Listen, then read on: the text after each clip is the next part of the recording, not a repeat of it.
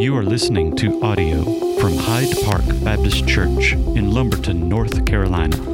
You can join us each Sunday morning at 1045 Eastern Standard Time at hydepark.online.church. So back in uh, about May, June, when I knew that we were going to have an opening in our student pastor position, the first thing that I did is I began to network with uh, pastor friends um, really all over the state. Um, one of the privileges of being able to serve with the board of directors with North Carolina Baptist is you get to meet a lot of people. Plus, I had a lot of friends in a lot of different places that I've got to know over the years that are in ministry. And the first thing I did is I just started calling them up and said, Hey, you guys know me. You know the church I'm leading. You, you kind of know what we're about.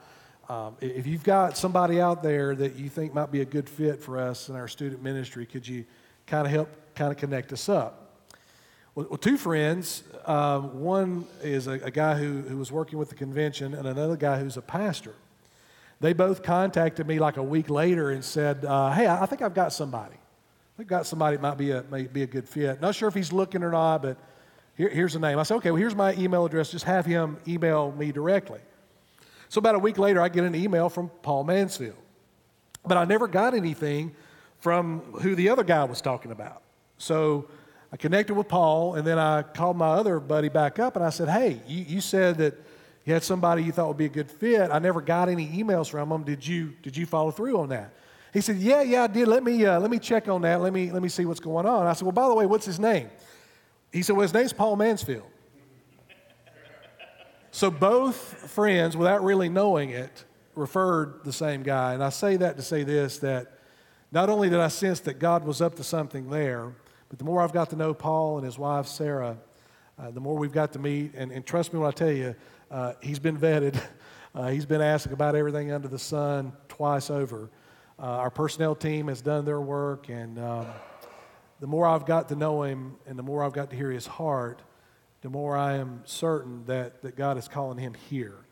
And what I want you to do this morning is to uh, give a listen to uh, his testimony because he wants to share with you some background, how God brought him into ministry and all of that good stuff. Paul is here this morning with his wife Sarah. They have two children, Olivia and Sean. Olivia was over in our over in our children's ministry. Sean's not been feeling too good. He's 19 months old, so he's been kind of hanging out at the hotel with uh, part of their family. But I want you to make uh, Sean, uh, Sean, Let's make Paul very welcome this morning. So give him a Hyde Park welcome this morning as he comes to share.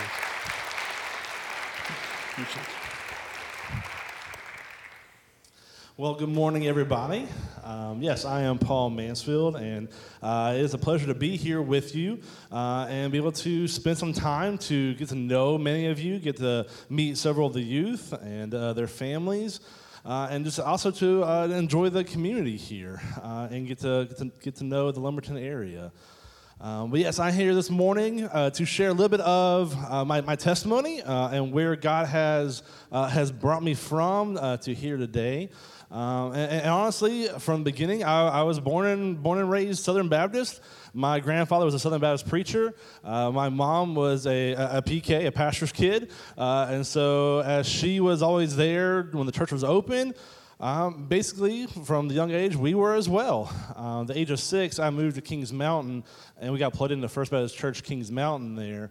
Uh, and, and, that is where uh, our family really started to, to grow spiritually. Um, and honestly, it's before, right around the time I turned seven, um, that the, the pastor there was preaching. I, honestly, I couldn't tell you the, the passage, um, but I could tell you what I remember him talking about, and that was uh, the gift of grace through Jesus Christ, uh, the sharing of his inheritance in heaven, uh, and, and, just having that salvation. Um, and that led me to go home and talk to my parents, and, and both my parents walked me through um, the gospel message and what it meant to give my life over to Christ. And I do believe that it was then there that I prayed for my salvation. Uh, now, uh, being, being, a little bit younger, um, you know, I definitely learned uh, more and more each year what that meant. Um, but it wasn't really until I got plugged into the youth group when I was in middle school um, and got plugged in with my, my youth pastor, uh, Pastor Jeff Johnson, that I really started to learn what it meant um, to put hands and feet to my faith. Um, and he is the one that really started to challenge me by seeing things in me uh, to give me the opportunity to stand before the youth group uh, and even you know pray, uh, read Bible passages, uh, and then as I was actually getting older, uh, to actually start helping teach the younger younger youth uh, when it came to small group time or breakouts. Um, and then honestly, when I started going to college, he would call me back to chaperone youth trips and different things. so he kept me plugged in, and he kept me uh, active in actually sharing my faith uh, and what it meant to be a follower of Christ. So the youth ministry um, was a tremendous. Um, work in my life and in my uh, salvation. Well, then I graduated. I went to Appalachian. Um, you know, and going away from home, you know, definitely, uh, you know, faith testing, uh, you know, to to stand firm for, for what you believe and everything. And so I had a lot of that going on. Um, but thank, thank the Lord, I got plugged into uh, a good set of friends um, that were also believers. Um, and and they um, worked at summer camps, uh, and so they got me plugged into working for Christian summer camps. and also, it's actually also through them that I met my wife Sarah, um, and so me and Sarah worked for three years uh, in Christian camps throughout the summer, uh, and you know that's where parents would basically come and they would bring their kids, drop them off with you for all week, and you would just take them through uh, Bible studies, and you would spend uh, spend time with them doing different activities out in the woods, um, or we would also travel travel uh, weekly to different churches around the state and put on Bible schools. Um, so that, that was, that was a, a, very much a blessing from God to give me that kind of fun uh, position to do. Um, but then we uh, graduated college, right? And, and now, now it's real world time, okay? Now it's, now it's, now it's us out in the world, and the world, and me and Sarah got married. Uh, and I graduated, surprisingly, with a finance and banking degree. I had no idea what I wanted to do, uh, even even through college. I honestly had no idea what I wanted to do. Uh, you know, I had those people that would speak into my life. You know, what they saw in me. Um, you know, my, my grandmother uh, she, to this day will still still do that. I uh, still do that. Her name is uh, call her Mimi. Uh, she would tell me all the time. You know, I see just just like your papa. I see something for you in ministry. I don't know what it is. I can see you up there up there preaching. And every time I'm like, okay, okay, Mimi, it's okay. You know, I kind, I kind of would push against it a little bit. I'll, I'll be like, oh, you know, I, I don't know. And I never, I never knew truly what that would look like. Then, then, my mom, you know, being the math teacher that she is, hey, you're good at math and numbers. Why don't you try to find some banking? So I did, graduated with that. Um, and then so at that point, me and Sarah married, and honestly, nothing's nothing's hiring. You know, not nothing is is giving us to where we can support our support our future family. And so me and Sarah are praying, and we're saying, God, what, you know, what do you have for us? God, what, what do you desire for us to do? Uh, and it's through that, I love her uh, kind of high school friends because we're kind of in her hometown area at that point. Got us plugged into a local church, got us plugged into a small group. And it's through that kind of small group, they were encouraging us and encouraging me uh, in different things that they saw in us. Um, and it's honestly through, through that time that we kind of grew in our faith together uh, and praying together. And then out of the blue, my youth pastor, Pastor Jeff, um, he, he called me. I was like, hey, do you want to come with me to this national youth, youth gathering, this National Youth Workers Conference? And I'm like, what's that? And he's like, well, it's where, you know, hundreds to thousands of youth pastors, youth leaders, they gather together once a year. Uh, and it's a massive conference. They, they learn how to uh, possibly uh, teach differently or different kind of tactics. Um, but the main point of what they're there for is they're there to share in what Christ has done in their youth ministry and through their students uh, and just to encourage each other. And I'm like, that sounds awesome. Like that, that, that sounds fantastic. And, and so I, I, go there for, for the entire weekend. Um, and, and, truthfully, uh, God just really put like a weight on my heart whenever I hear the testimonies of the different youth pastors and different youth leaders of how they saw God work through the young people in their ministry, about how when they, when they would see a, a student realize the love of Christ for them, that, that, that was everything. And so I go home uh, that weekend. I'm like, Sarah, I, I, think God is calling us or calling, you know, calling me in the ministry. Uh, what do you think?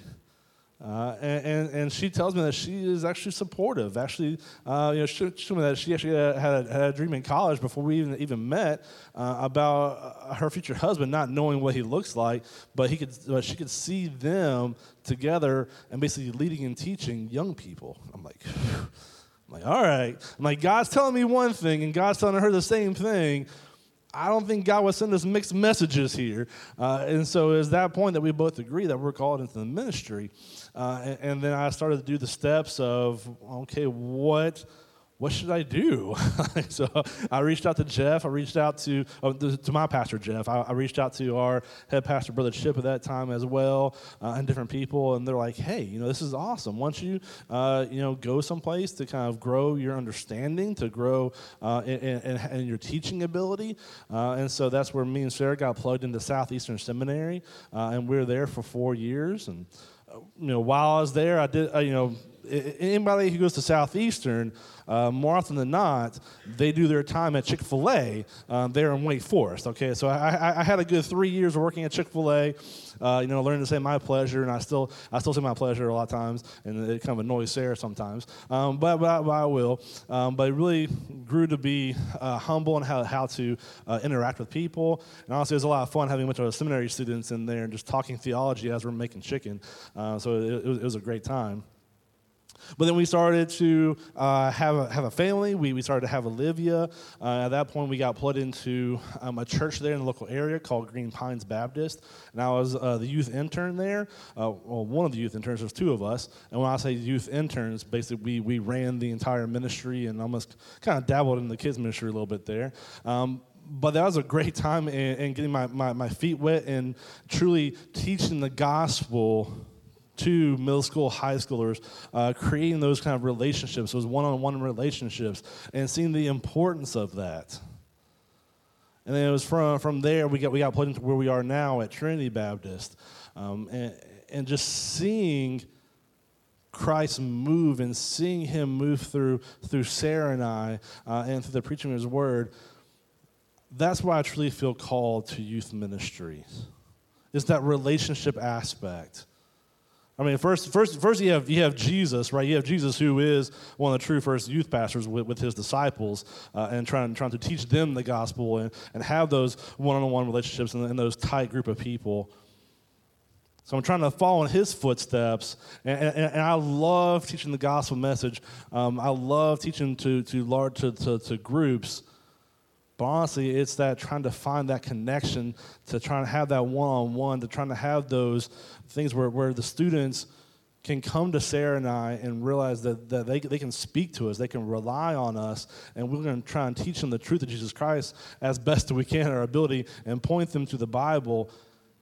And it's at that moment when you see a student truly get the understanding of the gospel and how Christ died for them. And it's nothing, nothing that they can do or even deserve, but it was from the love of God that it's for them and actually trying to give them opportunities to go out and be the hands and feet of Christ and put their faith, you know, put, put, put, put their money where their mouth is, right? Uh, and, and actually share their gospel presentation through their actions and through their words. Right? That will truly help them see that they are followers of Christ, and that's what we desire for them. And, and all throughout, what, what, I tell the students, all throughout, you know, being raised in the Baptist church, uh, coming through all these things, um, being able to look back and see God at work, I tell them it's, it's not always easy. Okay, it's not always easy. Life is not always, you become a follower of Christ, that doesn't make it 100% perfect the rest of your life. There are ups and downs. There are challenges. There are, there are great, amazing, awesome times, but there are still struggles. There are still hardships. So I want to read to you uh, a passage that I try and live out. I mean, you, have probably heard this passage before. You've probably heard the verse before. Um, people a lot of times uh, kind of like, like, like to say it as almost like a mantra sometimes. But this passage here is the Apostle Paul. This is Philippians 4, verse 11. I don't say this out of need, for I have learned to be content in whatever circumstances I find myself. I know how to make do with little, and I know how to make do with a lot. In any and all circumstances, I have learned the secret of being content, whether well fed or hungry, whether in abundance or in need. I am able to do all things through him who strengthens me. Right? It's through those times of, of knowing that even throughout all the times of being led into ministry, being able to look back and see God at work, there are still struggles. Right? You know, me and Sarah still, you know, argue sometimes. We have bills that pop up. We have, we have, we we have hospital bills that pop up with, you know, with kids, you know, and sickness and stuff. There's always going to be another bill that comes up. But there's times we can look back and we, we see how God brought us together as a family. We we can look back and see how God has led us different places, where God has led us to where we are now, um, to honestly, to have opportunities like this, to help us to have um, new possibilities of growth, new relationships. I can look back and see that God is always working and with his love and grace and mercy and through the love of his son, Jesus Christ, we can overcome all these things and find his blessing. And that's what I desire to do whenever I teach youth in, in, the, in the youth ministry. I want them to find and realize that personal relationship with Jesus Christ so that they can overcome all things.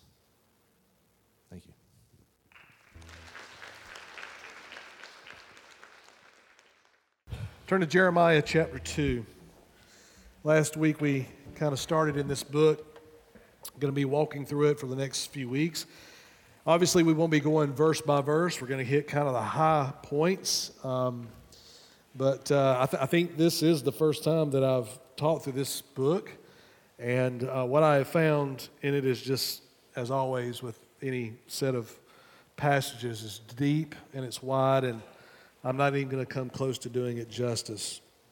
One of the most popular illustrations, or one of Paul's popular illustrations in the New Testament, of the relationship between Jesus and the church is that of marriage, of husband and wife. And unless we think that that is just an imagery that is given to us in the New Testament, we find it also in the Old Testament. When we look in the Old Testament, we see that God makes a covenant with Abraham and his descendants. And he not only affirms that covenant with Abraham, but he affirms it many more times after that and even kind of expands their understanding of what it means to be in a covenant relationship with God. And they get to Mount Sinai, and God's going to give the law through Moses. And, and that law was meant to show the people what it looks like to live different and separate from the rest of the world. So when we get to the prophets, both major and minor prophets, there's often this allusion to God being the husband and Israel being the bride. And that's exactly where Jeremiah is going to go in chapter 2. Because in chapter 2, we're going to find out really the core essence of the message that God wants to speak to his people. Now, we're going to be unpacking that message for the next several weeks. We're going to be going deeper into deep, different a- aspects. But today, what I want to do is kind of give you a broad overview of the primary message that Jeremiah has been called to speak to the people of the southern kingdom. So let's pick it up in verse 1, and let's read through these first 13 verses or so. Chapter 2, verse 1, it says, The word of the Lord came to me, saying, Go and proclaim in the hearing of Jerusalem, Thus says the Lord. I remember the devotion of your youth, your love as a bride, how you followed me in the wilderness in a land not sown. Israel was holy to the Lord, the first fruits of his harvest. All who ate of it incurred guilt, and disaster became upon them, declares the Lord. Hear the word of the Lord, O house of Jacob, and all the clans of the house of Israel. Thus says the Lord What wrong did your fathers find in me? That they went far from me and went after worthlessness and became worthless. They did not say, Where is the Lord who brought us up out of the land of Egypt, who led us in the wilderness in a land of deserts and pits, and a land of drought and deep darkness, in a land that none passes through where no man dwells? And I brought you into a plentiful land to enjoy its fruits and its good things. But when you came in, you defiled my land and made my heritage an abomination. The priest did not say, Where is the Lord? Those who handle the law did not know me. The shepherds transgressed against me. The prophets prophesied by Baal and went after things that do not profit. Therefore, I still contend with you, declares the Lord, and, I, and with your children's children I will contend. For cross the coast of Cyprus and see, or send to Kedar and examine with care. See if there has been such a thing. Has a nation changed its gods, even though they are no gods? But my people have changed their glory for what does not profit. Be appalled, O heavens, at this. Be shocked and be utterly desolate, declares the Lord. For my people have committed two evils. They have forsaken me, the fountain of living waters. And they have hewed out cisterns for themselves, broken cisterns that can hold no water. Father, we come to you this morning with hearts that are grateful. Grateful because you have been faithful and consistent with us our entire lives. Even before we knew you, even before you changed us, even before you gave us brand new life, you were faithful to us. You loved us. You extended grace to us. You, you, sent, you sent people by our way. Maybe it was family. Maybe it was a pastor. Maybe it was a youth pastor. Maybe it was a vacation Bible school and the workers who served there who, who told us about your love and your grace. So, Father, if we look closely, we will see messengers that you sent in our life, people who loved us enough to tell us the truth. And so, Father, we are grateful for that. But Father, help us to not forget the pit you drew us out of. Help us to never forget the grace and the mercy that we've experienced. Help us never to forget that if we've been born again, we are adopted by you. We are your sons and daughters. The world is pressing in on every side. Lord, you told us that the, the world is a dark place, but it's growing darker.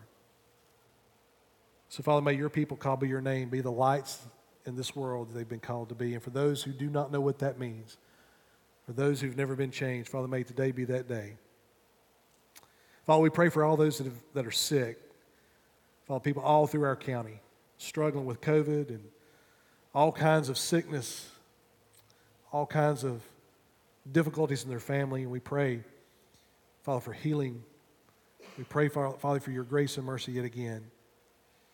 Father, we pray for one of our brothers in Christ Brandon Meadows, Father, who's struggling with this virus, even in the hospital. And Father, I know the days have been hard. I know his family has really been concerned about him. And Father, we love him. And Father, you've used him in this county for many, many years. Father, we pray that you bring complete healing to his body.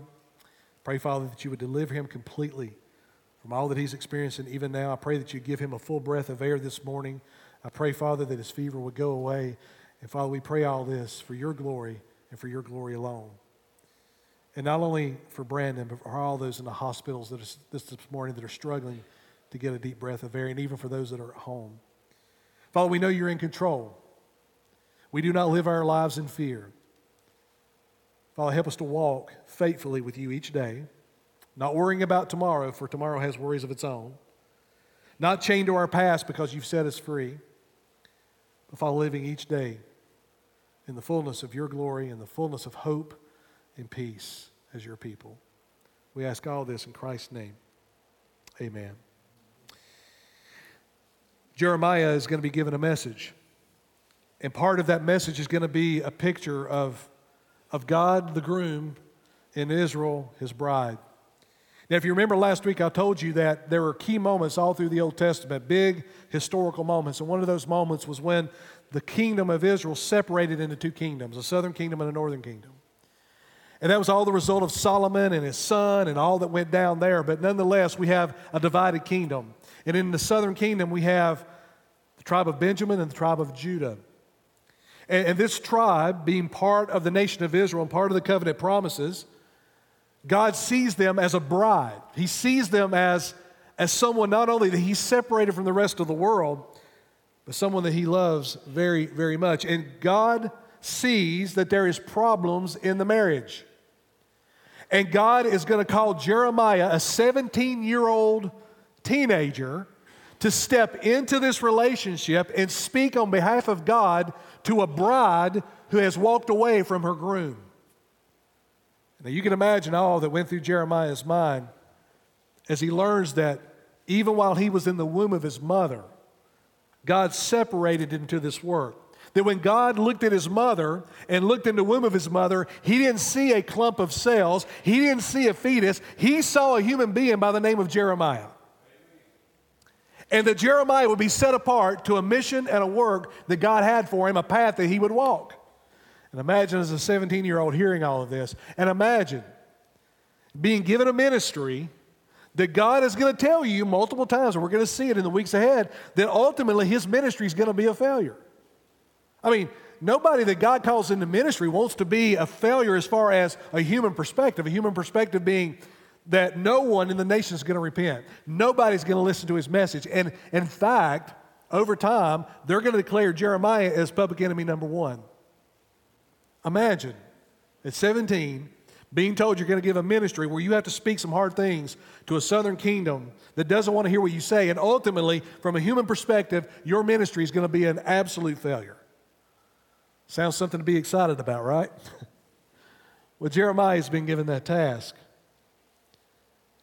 And Jeremiah is going to find out that when God says that these people are a stiff necked people, which means they're stubborn, he's going to find out that that is absolutely, completely true. So, what is Jeremiah's message to Judah? It's almost as though Jeremiah has been called to be a marriage counselor. And he's got to step into a broken relationship. And make sure you understand this at the very beginning. The brokenness in the relationship is not on God's side. God has been faithful over and over. The problem lies with his bride, the Israelite nation. So, what we're going to see here is a husband's love for an adulterous wife, but before we can get to that place where we see the hope, and trust me when I tell you, there's great hope in this prophet and what he has to say. But before we can get there, we've got to look at the problem. And Jeremiah has a message, and that message is going to be very clear as to what the problem is. So let's pick it up in verse 1. He says, The Lord, Lord came to Jeremiah saying, Go and proclaim this message in the hearing of the southern kingdom of Jerusalem. He says, I remember the devotion of your youth, your love as a bride, how you followed me in the wilderness in a land not sown. Guess what God is doing? in these opening words that Jeremiah is supposed to speak to the people. God is reminiscing about the newlywed days between him and his people Israel. God looks back, and he looks back at a particular time in history, and he says, Back there at that time, you were devoted to me, you loved me, you were faithful to me. Now, the, the time frame that, that God is talking about here may surprise you. It's the time of the wilderness wanderings. Now, if you've, if you've read through the Bible in a year or you've heard me speak out of, out of Exodus and Numbers, if you know anything about that particular time frame, you know that there were problems even then with the people of Israel.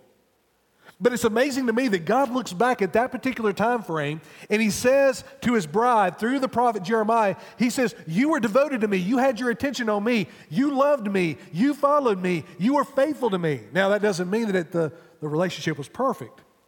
Because remember, anytime humanity's involved, there's going to be problems, and there were. When they were wandering around in the wilderness, there was often these times where the people would look back to Egypt and go, Man, I wish we were back there. Man, why, why don't we just forget about this whole God thing, Jehovah God? Let, let's go back to Egypt because there we had melons and we had food and we had shelter, we had all that we need. Now, yes, there were times like that, but God looks back and says, yes, there were bumps in the road, but the reality is, is the people followed God into the wilderness. Their sandals didn't wear out. God provided them with food and water. God, God was doing miracle after miracle. God separated this entire nation of people to himself. When they walked out of Egypt, when they, when they killed that Passover lamb, they separated themselves from the gods of Egypt and they became a nation. And God loved that nation. And God said, You're my bride. But not only did the nation love God and keep their eyes on Him? Look at verse 3. Israel was holy to the Lord, the firstfruits of his harvest, and all who ate of it incurred guilt and disaster came upon them. What's he talking about? Well, in the Jewish law, when the, when the Israelite people would go out and harvest their grain, they were commanded in the law that, that there was a percentage of that grain, of the, of the very first and best of the harvest, that they would set that grain aside, that it was holy unto the Lord. In other words, that particular grain could not be touched. It was special, it was, it was significant, and there was very clear designation in the law how that was to be handled. But what God is saying here, He's not talking about grain. He's talking about the nation of Israel itself is just like the first fruits of the harvest. In other words, He's saying to the nation of Israel, His bride, He's saying, You are special to me. You are set apart for my purposes. You have been set apart from the rest of the world, and therefore you are just like the first fruits of the harvest. And there would be people all through their history, tribes, nations, that would rise up against Israel. And what any good husband would do, God stepped in and protected his bride. That's what he means here. He says, and all who ate of it incurred guilt. In other words, anyone who ate of that first grains that were came out of the harvest, if you ate of that, you, you were facing destruction. God says that the nation of Israel, his first fruits, if anybody who laid a hand on his bride, paid a price.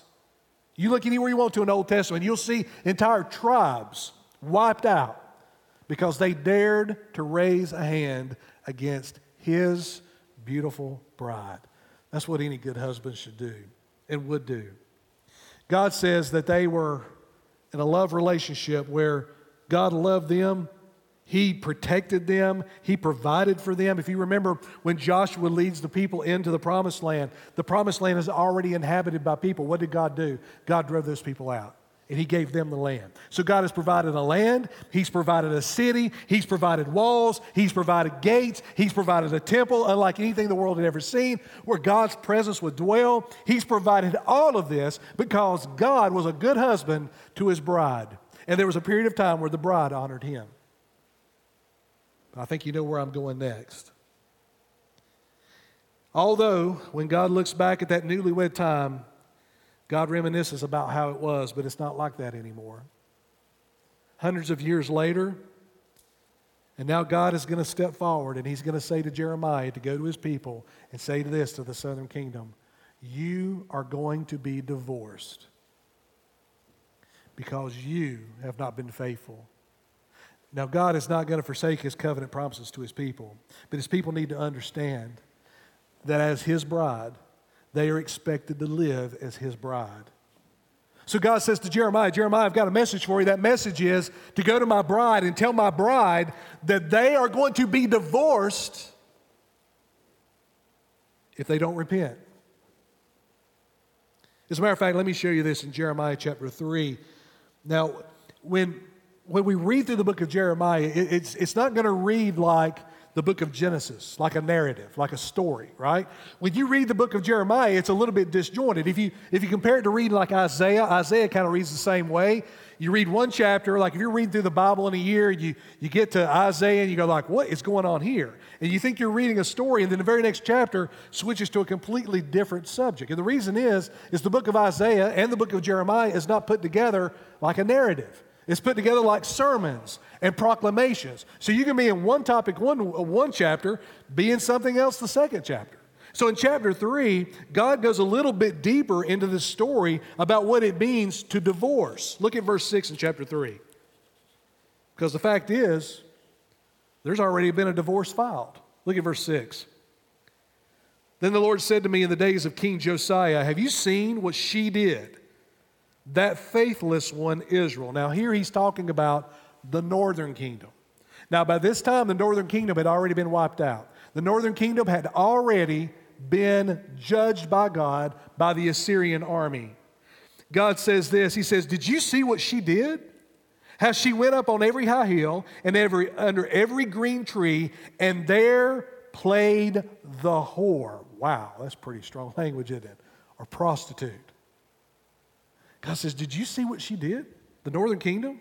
Verse 7. And I thought, Othal, after she had done all this, she would come back to me, but she didn't return. Her treacherous sister Judah, the southern kingdom, saw it. She saw that all that she saw that for all the adulteries of that faithless one Israel, I had sent her away, look at this, with a decree of divorce. The northern kingdom, God had already divorced them. The southern kingdom saw it happen. And the southern kingdom is doing exactly the same things that caused God to divorce the northern kingdom. He says, look at this, verse 9 because she took whoredom lightly. She polluted the land, committed an adultery with stone and tree. That means idols. That means that the northern kingdom was, was given itself completely over to the idols of the nations around them. The very nations that they had been called to be like to had joined them in worshiping false gods. That's what it means by tree and stone. He says here, Yet for all of her all of this, her treacherous sister Judah did not return to me with her whole heart, but in pretense, declares Lord. In pretense, in pretense. What does that mean? It means that the southern kingdom, because they had the temple, they were still going through all the rituals. The priesthood was still performing sacrifices. But the reality is, is that the southern kingdom was no different than the northern kingdom, and they had turned their back on God. So the reality is, this marriage between God and his people is in big, big trouble because the wife has stepped out on the marriage multiple times. God has been faithful, Israel has not. God has been providing. Israel, the southern kingdom, has chased after whatever they find to be satisfactory in the moment. How does this happen? How, how, do, we, how do we get here? How, how does a nation of people who have seen the miracles of God and heard the stories passed down have a temple where the presence of God dwells? How in the world do we get to this place? Well, I want to show you some of the characteristics. As a matter of fact, I want to give you a pathway on how this southern kingdom ended up where they are.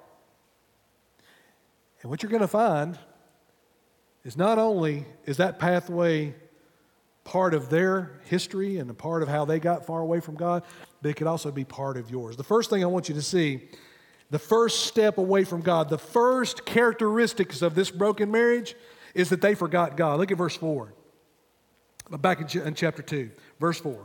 Hear the word of the Lord, O house of Jacob, and the clans of the house of Israel. Thus says the Lord What wrong did your fathers find in me that they went far from me and went after worthlessness and became worthless? So, so God poses a question. He says, How is it that your fathers, who know what I've done for the nation of Israel, that know that I have blessed and worked and provided and loved and extended grace and patience and mercy, your fathers knew that and they've passed that along to you. How is it that they have gone after worthlessness? You know what he's talking about? Worthlessness? Idols.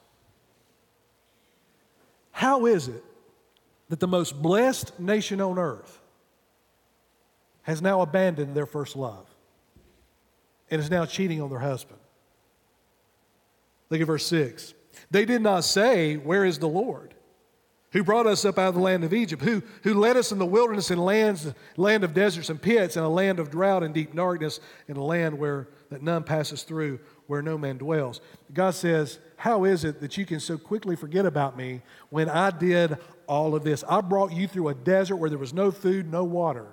Your sandals didn't even wear out on your feet. I provided manna. I provided quail. I provided water from a rock. Before even any of that happened, I parted a Red Sea. Before that happened, I brought the most powerful nation on earth to its knees. I defeated every one of their false gods. Every one of those plagues that God performed through Moses was an assault on an Egyptian god, every one of them. And he defeated them all.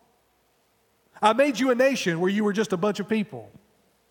70 people went into Egypt more than 2 million people come out.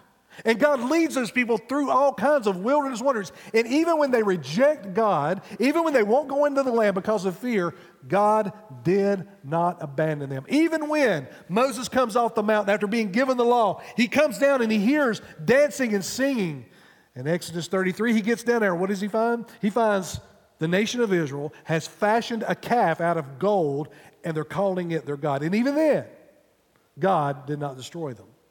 How is it that now you have become a prostitute? How is it now? I'll tell you how it is. They forgot. They forgot all of that.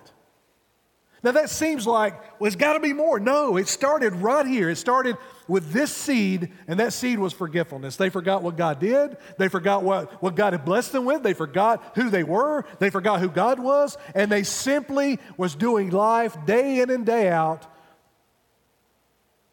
with no connection to their husband. This is not hard, really, to put in context, is it?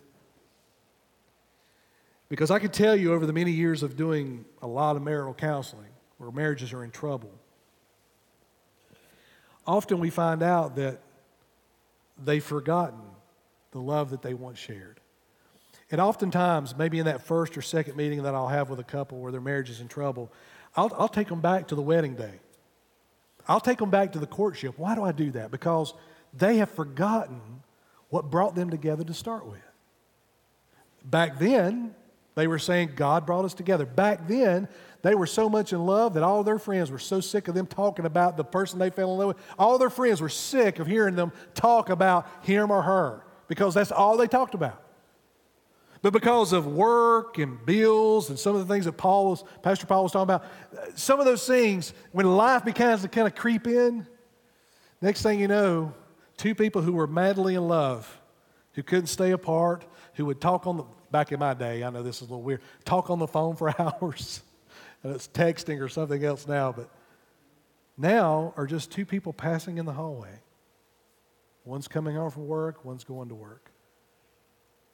It's about food and meals and laundry and paying car insurance.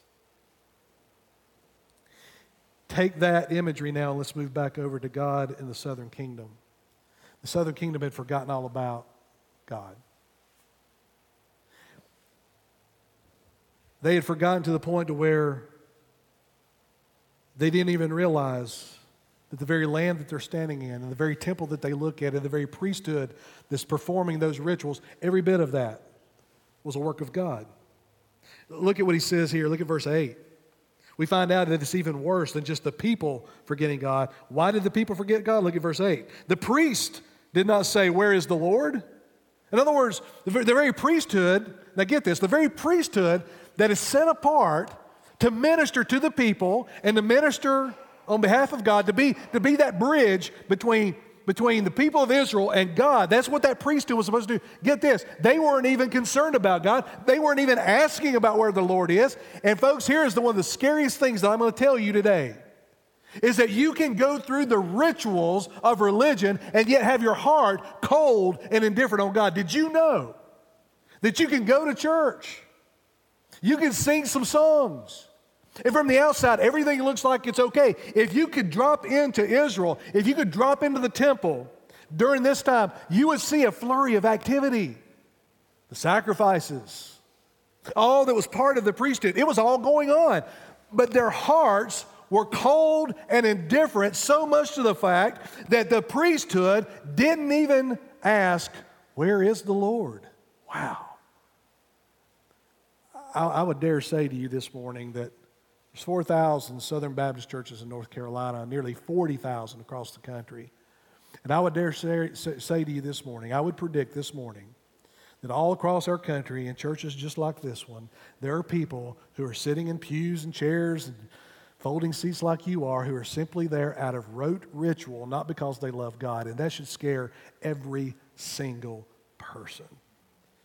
They didn't gather this morning because they love God. They didn't gather this morning because they want to grow deeper. They gather because it's what they do on Sunday. But boy, you let Monday morning come around, or you let even Sunday evening come around, and we turn the religion switch off and we turn the world switch on, and we completely forget about God. Let me just tell you that there are people all over the place who name the name of Christ and maybe even perform a few rituals, but they don't even know who God is.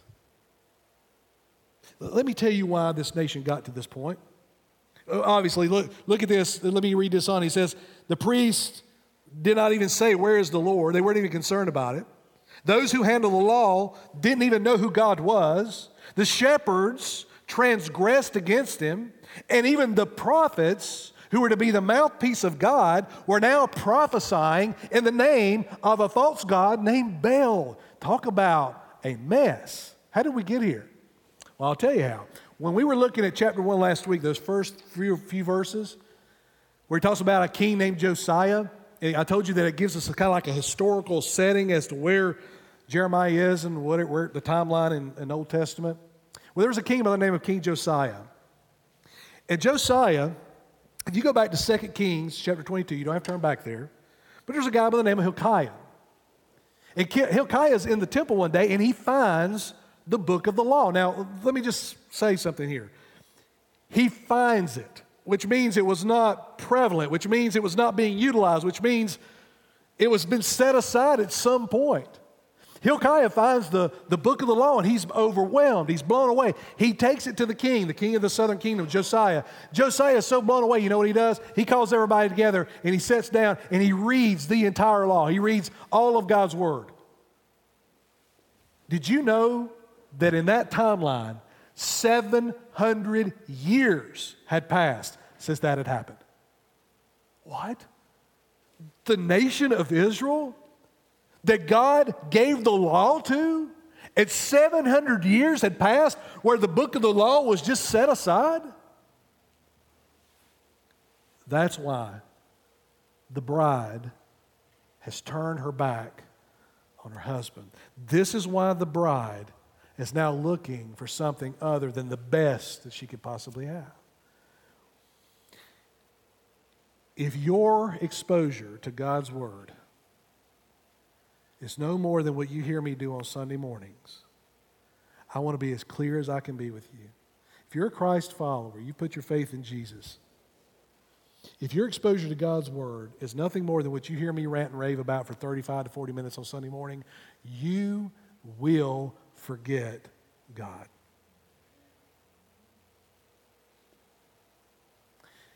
If your exposure, if your idea of, of following Jesus is only connected to 45 minutes to an hour and a half on Sunday morning, if that's the extent of what it means to follow Jesus, you will forget him and you will take the next step. The next step is you will find satisfaction in something else. That's what happens next. So the first step is in this marital problem is is the wife, the bride has forgotten the love of the marriage union. She's forgotten about it. And she's doing her own thing. But here's the thing we don't live in a spiritual vacuum. When we, when we turn away from God, it's not as though we kind of hang out in this middle ground, you know, where it's just like this, this kind of gray area where, you know, we're just not following Jesus right now. So we're just going to kind of hang out over here. We're going to kind of hit pause. That's not how it works spiritually. The very moment you step away from Christ is the very moment you're stepping towards something that's going to take his place.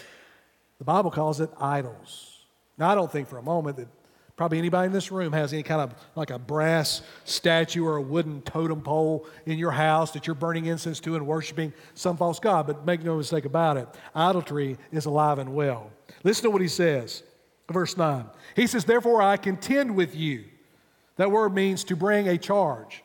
So, what God is doing, and what He's saying to Jeremiah, is He's saying to Jeremiah, Jeremiah, go say these words, and I have a case against them.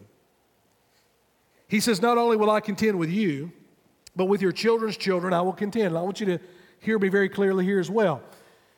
Your choice to forget God Monday through Saturday doesn't just affect you. It affects your kids. It affects your marriage. It affects your home. If you've declared yourself as a Christ follower, then we are to continue walking with Jesus, and that's something more than just 45 minutes or an hour and a half on Sunday morning.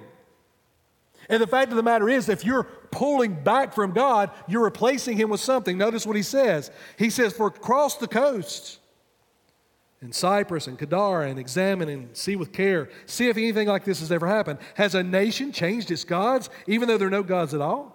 He says, But my people have changed their glory, or they have exchanged gods. What is God saying here?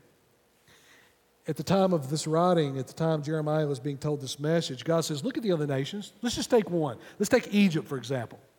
Egypt was completely given to idolatry. They had the sun god and the moon god and all these different gods that they worshiped. What, what God is pointing out here is, is that, like the nation of Egypt, they've been consistent through their whole history up to that point that they've not exchanged their gods. They've been more faithful to their false gods than Israel has been to the one true God. Isn't that incredible? Those false gods that can do nothing, those false gods that can work no miracles or provide anything, he says they are broken, they are worthless, but yet Egypt has been more faithful to a God who's no God at all than you've been to me. Then he says this He says, Be appalled, O heavens, be shocked, be utterly desolate. God, God would love that if a southern kingdom would come to a place where they're shocked by their own actions, but they're not and they won't. For my people have committed two evils. They have forsaken me. Number one, they have forsaken me. It's not as though just the people have broken God's commandments. They've certainly done that. First two commandments of the Decalogue, the Ten Commandments. What are they? Have no other gods before me, and you'll have no graven images. They've broken both, which, by the way, the Ten Commandments is a unit. Once you break one, you've pretty much broken them all. And if you look at their, if you look at where they are, they are not honoring their parents. I mean, all of the commandments have been broken, but especially those first two. But it's not just that the commandments have been broken. It's that the people have turned their back on God, and not only turned their back because there is no vacuum that we can live in, they have pursued other lovers. Why is that?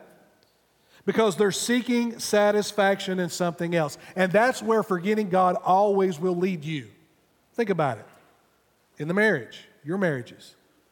I know that some of you have suffered through an instance of adultery. I know, I know that many of you have, and I know that that is some of the hardest things that you've, that you've ever had to go through, but think about it. That spouse forgot about the beauty of the marriage relationship that they had. They forgot about the vows that they took. They forgot about how beautiful of what God had put together. And you know what happens next?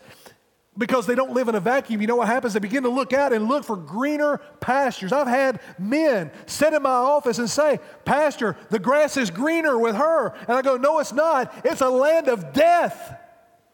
You're destroying everything that God has given you, and you don't even see it. When you forget, when you forget God, the very next thing you're going to do is you're going to seek satisfaction in something that can never provide it. Whether that be our marriages, physical marriages here on earth, or whether that be our relationship to God. When we forget Him, we go looking for something to fill the void. They have forsaken me. Look at this the fountain of living waters. God says, I am the fountain of living waters. I give you, I've given you everything that you could ever possibly need. And yet, you're going to walk away? It's not just that. It's not just that they've forsaken me. Look at this. They've hewn out cisterns for themselves, broken cisterns that can hold no water. Man, what a powerful illustration. A cistern was a, a, hole in the rock that they would dig out, and when it would rain, and there was very little rain, but when it did rain, they want to catch as much of that rainwater as they possibly can because water is life in a desert place. So they would dig these these cisterns, and, and there'd be a lot of earthquakes over this area, a lot of shifting in land. And when a, when a cistern would crack, the water would leak through, it'd be useless. God says that not only have they forsaken me, but they've gone out to find satisfaction in something that is broken. You see, the whole idea of the prostitution, the whole idea of the adultery is the idea that they have traded the one true God for a God who's no God at all, a broken cistern this reminds me, this reminds me of, a, of an interaction that Jesus had. Turn over to John chapter 4. John chapter 4. Matter of fact, Jesus uses some of the very same language in this interaction. Now, Jesus tells his disciples one day that he has a need, that he's got to go down to Samaria, and the disciples are like, What? Uh, Jesus, we're Jews. We don't go to Samaria. We go around Samaria. That's kind of implied. Because the southern kingdom Jews, the southern Jerusalem Jews, looked at the Samaritans as a mixed breed, mixed breed race. They were considered to be lower than dogs. They hated them with a passion. So if they had to travel anywhere in that direction, they would travel 17 miles around Samaria just to not have to go through it. If they went in there, they'd be defiled by their understanding of the law. Jesus looks at his disciples one day and he says, Hey guys, pack it up. We're going to Samaria. Yay. They weren't too happy about it. Well, as they get close to Samaria, Jesus sends the men away, and, and Jesus by himself goes to a, a well of water, almost like a cistern. And he's sitting there, and a woman approaches. And this woman approaches, and Jesus says to her, look at verse 10. He says, uh, Hey, if you, if you knew the gift of God and who it was that was saying you, Give me a drink, Jesus asked her for a drink of water. You would have asked him, and he would have given you, look at this, living water. Living water. What's living water? Well, she's a little confused about this. What do you mean living water? You mean you've got something better than this well that we've heard come from Jacob himself? I mean, in her mind, the religiosity of that moment, how, how, how much, how important that well was, how important lineage and tradition was, Jesus, you can't possibly, this, this strange guy sitting away, you can't possibly be willing to give me something. I mean, I've really got all that I need. Really? Look at verse 13. Jesus said to her, Everyone who drinks of this water, and he's talking about the water in the cistern, will be thirsty again. You see, physical water, cisterns, can only provide so much. But whoever drinks of the water that I will give him will never be thirsty again. The water that I will give him will be in him, will come in him, a spring of water welling up into eternal life. What did God say to Jeremiah? Jeremiah, my people, my bride, they've left me the fountain of living waters. Jesus says to a woman in Samaria, I have living water for you. But there's something about this woman, well, there's some brokenness in her life, and Jesus knows it because he's God. He says to the woman, Tell me about your husband. Well, she finds out that Jesus knows all about her life.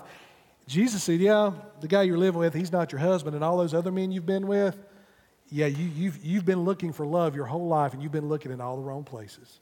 You see, she had some cisterns that she was going back to trying to find something real in her life. She was going to what she knew to go to to try to find some meaning for her life, some love, some acceptance. And she went from man after man after man after man, just like the southern kingdom was going from idol after idol after idol, and never finding anything that would satisfy her soul because it was not living water.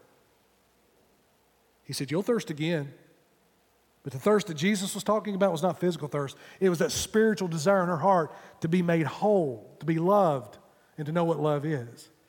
And Jesus says, as long as you go to the cisterns, the man made cisterns, as long as you have your trust in Jacob's well, you will never, ever be satisfied. God says to the southern kingdom through Jeremiah, as long as you run after these false gods, you will never, ever find any peace or any satisfaction. You will never find what your soul longs for. So here's the question, church What cistern that is broken, what are you running to for hope? Maybe, maybe you've forgotten about God.